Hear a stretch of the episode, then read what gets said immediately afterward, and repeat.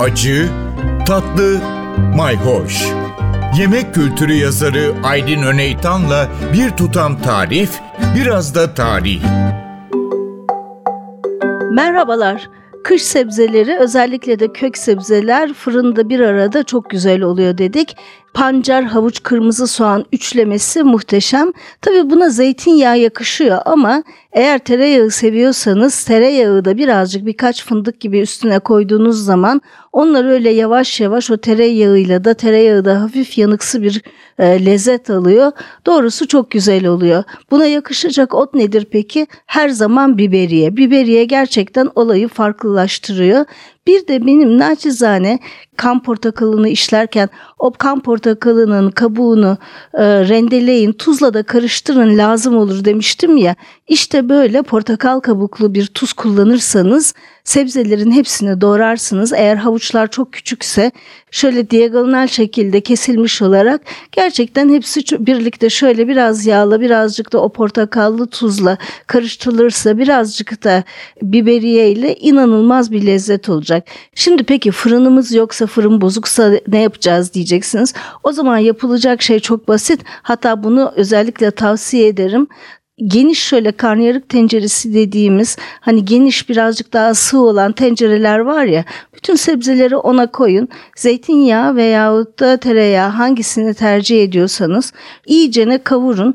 Buna çok çok az su koyacaksınız. Adeta böyle hani piş, yemek pişirir gibi değil. Biraz böyle yarısına kadar e, sebzelerin ıslatacak kadar. Gene dediğim gibi tuzu portakallı olabilir, biraz biberiye olabilir. Fırında yapmıyorsanız biberiye yerine en son maydanoz önereceğim birazcık suyunu ekleyip hatta gene bu aralar moda ya kan portakalı veyahut da normal portakal suyu ya da birazcık ekşi olmasını istiyorsanız turunç suyu koyabilirsiniz. Bu şekilde birazcık su ilavesiyle ya da meyve suyu ilavesiyle iyicene çevirdikten sonra kapağını kapatın ve için için usul usul pişmesini sağlayın. Her zaman tuzla birlikte ben şöyle bir fiskecik şeker de tavsiye ediyorum kök sebzelere. Kök sebzelerin içinde zaten yoğun bir şeker tadı var. Onu birazcık daha patlatıyor. Çok lezzetli oluyor. En son yağına kalınca ki özellikle tereyağı ile yapınca böyle adeta cilalı gibi bir hal alıyor e, sebzeler. İşte o anda da üstüne çok ince kıyılmış biraz maydanoz koyabilirsiniz.